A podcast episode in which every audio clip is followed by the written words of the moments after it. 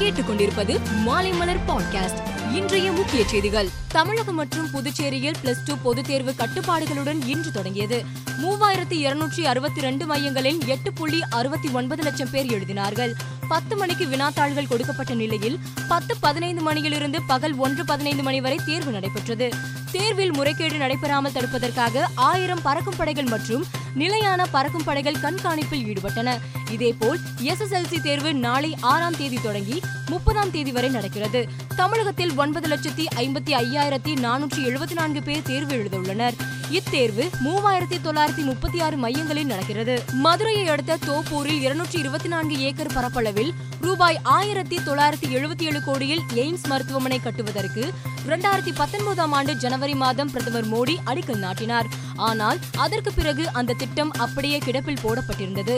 இந்நிலையில் மதுரை எய்ம்ஸ் மருத்துவமனை கட்டுவதற்காக ஜப்பான் நாட்டின் ஜைகா நிறுவனம் மத்திய அரசுடன் ஒப்பந்தம் மேற்கொண்டு ரூபாய் ஆயிரத்தி ஐநூறு கோடியை ஒதுக்கியுள்ளதாக மத்திய சுகாதாரத்துறை அமைச்சர் மன்சுக் மாண்டவியா தெரிவித்துள்ளார். பெட்ரோல் டீசலை போலவே கேஸ் விலையும் உயர்ந்து வருகிறது. குறிப்பாக வணிக பயன்பாட்டுக்கான சிலிண்டர் விலை கடுமையாக உயர்ந்து வருகிறது. இந்த விலை உயர்வு ஹோட்டல் தொழிலை கடுமையாக பாதித்துள்ளது.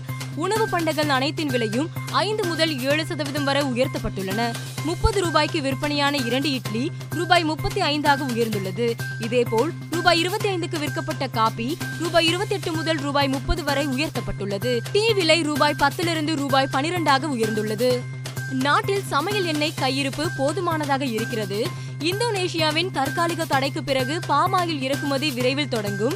இதன் மூலம் நாட்டில் சமையல் எண்ணெய் விலை குறையும் என்று உணவு தானிய கையிருப்பு குறித்து மத்திய உணவு மற்றும் பொது விநியோகத்துறை செயலாளர் சுதன்ஷு பாண்டே தெரிவித்துள்ளார்.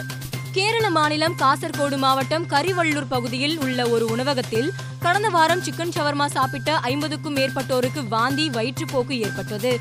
பாதிக்கப்பட்டவர்கள் அனைவரும் காஞ்சங்காடு அரசு ஆஸ்பத்திரியில் அனுமதிக்கப்பட்டனர். அங்கு சிகிச்சை பலனின்றி தேவநந்தா என்ற பதினாறு வயது சிறுமி பலியானார். இந்நிலையில் கேரள ஹைகோர்ட் தாமாக முன்வந்து விசாரணையை தொடங்கியது. நீதிபதிகள் தேவன் ராமச்சந்திரன் பி ஜி அஜித்குமார் ஆகியோரின் அடங்கிய அமர்வு முன்பு நேற்று இந்த விசாரணை நடந்தது. அப்போது கேரள உணவு பாதுகாப்புத்துறை மற்றும் சுகாதாரத்துறை அதிகாரிகள் விளக்கம் அளிக்க வேண்டும் என்று நீதிமன்றம் அறிவித்தது. பிரதமர் மோடி ஐரோப்பிய நாடுகளில் மூன்று நாட்கள் சுற்றுப்பயணம் செய்து பல்வேறு நிகழ்ச்சிகளில் பங்கேற்றார். நார்வே ஸ்வீடன் ஐஸ்லாந்து பின்லாந்து நாட்டு பிரதமர்களையும் தனித்தனியாக சந்தித்து பேசினார். ஜெர்மனி டென்மார்க்கை தொடர்ந்து பிரதமர் மோடி பிரான்ஸ் நாட்டுக்கு சென்றார். அங்கு அவர் சமீபத்தில் நடந்த தேர்தலில் வெற்றி பெற்று இரண்டாவது முறையாக அதிபராக பதவியேற்ற இமானுவேல் மெக்ரானை சந்தித்து வாழ்த்து தெரிவித்தார். உக்ரைன் நாட்டின் மீது ரஷ்யா போர் தொடுத்து இரண்டு மாதங்களுக்கு மேல் ஆகிவிட்டது இந்த போர் காரணமாக ஐரோப்பிய யூனியன் ரஷ்யாவுக்கு எதிராக ஏற்கனவே பொருளாதார தடை விதித்துள்ளது. ரஷ்யாவில் இருந்து நிலக்கரி இறக்குமதிக்கு எதிராக ஐரோப்பிய யூனியன் தடை விதித்துள்ளது. இதன் தொடர்ச்சியாக கச்சா எண்ணெய் இறக்குமதிக்கு தடை விதிக்க ஐரோப்பிய யூனியன் முடிவு செய்துள்ளது. ஐபிஎல் கிரிக்கெட்டில் இன்று இரவு ஏழு முப்பது மணிக்கு நடக்கும் ஐம்பதாவது லீக் ஆட்டத்தில் வில்லியம்சன் தலைமையிலான சன்ரைசர்ஸ் ஹைதராபாத் ரிஷப் பந்த் தலைமையிலான டெல்லி கேபிட்டல்ஸ் அணிகள் மோதுகின்றன. ஹைதராபாத் அணி ஒன்பது ஆட்டத்தில் ஐந்து வெற்றி பெற்று பத்து புள்ளிகளுடன் ஐந்தாவது இடத்தில் உள்ளது. ஹைதராபாத் அணி கடந்த இரண்டு ஆட்டங்களில் தோல்வியடைந்தது மீண்டும் வெற்றி பாதைக்கு திரும்ப அந்த அணி முயற்சிக்கும். ஐபிஎல் தொடரின் பதினைந்தாவது சீசன் தற்போது நடைபெற்று வருகிறது. இந்த போட்டியில் ராயல் சேலஞ்சர்ஸ் பெங்களூரு அணிக்காக விளையாடி வரும் விராட் கோலி முதல் ஒன்பது போட்டிகளில் விளையாடி நூற்றி இருபத்தி எட்டு ரன்களை மட்டுமே அடித்திருந்தார். குஜராத் அணிக்கு எதிரான போட்டியில் மட்டுமே விராட் கோலி அதிகபட்சமாக ஐம்பத்தி எட்டு ரன்கள் எடுத்தார்.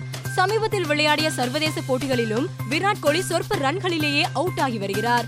இந்நிலையில் விராட் கோலி மீண்டும் தன்னுடைய சிறப்பான ஆட்டத்தை வெளிப்படுத்த என்ன அறிவுரை கூறுவீர்கள் என டெல்லி அணி வீரர் டேவிட் வார்னரிடம் கேட்கப்பட்டது. அப்போது பேசிய வார்னர் உங்களுக்கு இப்போது நடப்பது அனைத்து வீரர்களுக்கும் நடப்பதுதான். இன்னும் இரண்டு குழந்தைகளை பெற்றுக்கொண்டு வாழ்க்கையையும் கிரிக்கெட்டையும் மேலும் மகிழ்ச்சியாக அனுபவியுங்கள் என கூறினார். மேலும் செய்திகளுக்கு மாலைமலர் டாட் காமை பாருங்கள்.